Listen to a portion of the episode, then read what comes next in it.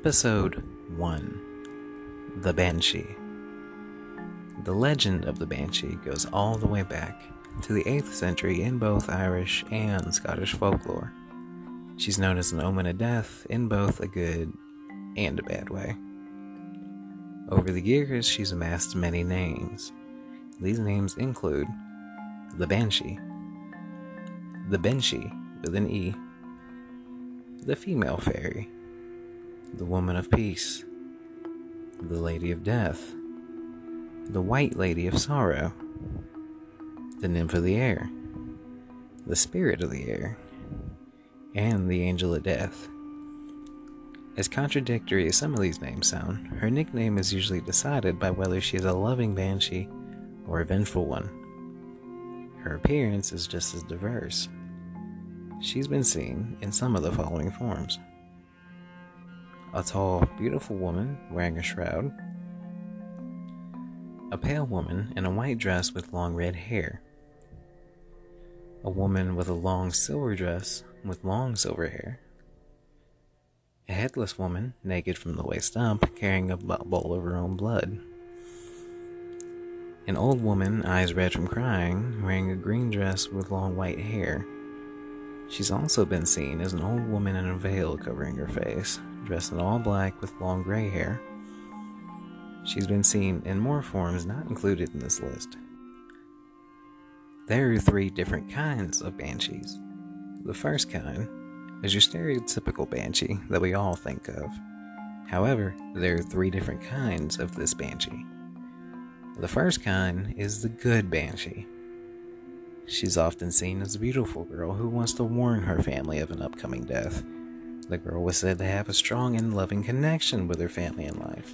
So in death, she watches over them to warn them of an imminent death in the family.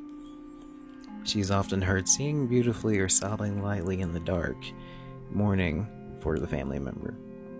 The person who's going to die is the only person who can hear the song of the banshee. In some stories, if you hear the banshee song and you're very careful and smart, you can escape death. The second kind is the hateful banshee. She's the complete opposite. In life, she had a horrible hate for her family, or at least a specific family member or members. Due to this, in death, she's often seen as the more grotesque and twisted form of the creature. Instead of singing and crying, this kind of banshee is more often heard screaming and howling to strike fear into the heart of the person that's going to die. In some stories, she's seen peeking through windows, mocking the person, toying with them before their demise, and she would often be seen turning into a crow as she disappeared. The third kind is called a keener, or crying woman. In life, she was a woman, often older, who lived alone in the woods and was a terrible sinner. They were often hired as the name suggests, to keen or cry at funerals of a family of higher standing. She was usually paid in alcohol and drugs, very rarely money. Due to this life of sin, once these women died, they were forced to be banshees in the afterlife. In old stories, there's a kind of banshee that follows the family of the ancient Gaelic nobility. These families include the O'Neills, the O'Connors, the O'Briens, the O'Grady's, and the Kavanaghs. These are all the native families of Ireland who were held in high regards and well respected. They were usually the only families who were able to afford keeners. They hired these women to help their family cross over at the funerals. Another kind of banshee is called a Lianhan Sidhe, spelled L I A N H A N S I D H E or the Sweetheart Fairy. This form of banshee is often found amongst large groups of people. It's said that she seeks the love of mortal men. She makes them fall in love with her so deeply that they're driven mad. They were so in love, they go to crazy drastic measures to prove it. In some stories, the men will need her love so badly that he would kill his whole family to prove that he could not love anyone else. Men are also said to dig their own hearts from their chests to literally give her his heart. Once the man is dead or detained by officials, she will often go on to the next man that is willing to fall for her tricks.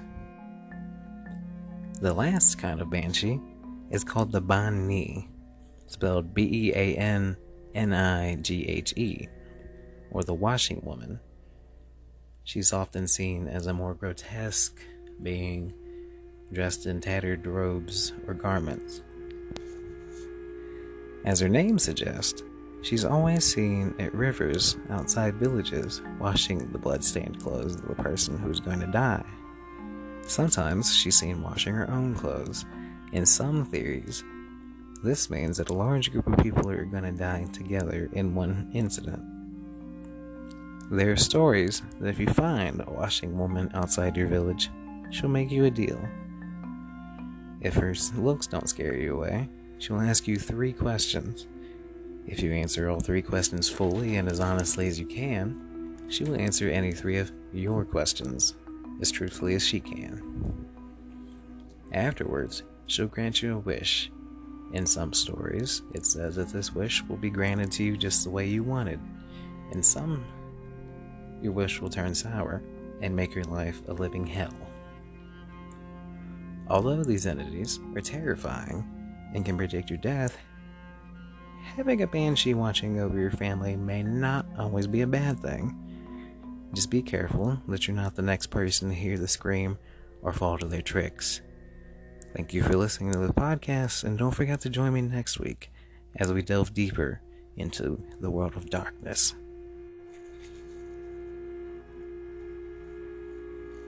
Hey guys, Jacob here. I just wanted to thank all you guys for joining me for my first episode. This is a really big moment for me. Also, I wanted to thank all my family and friends who are supporting me and pushing me to do this. Thank you guys.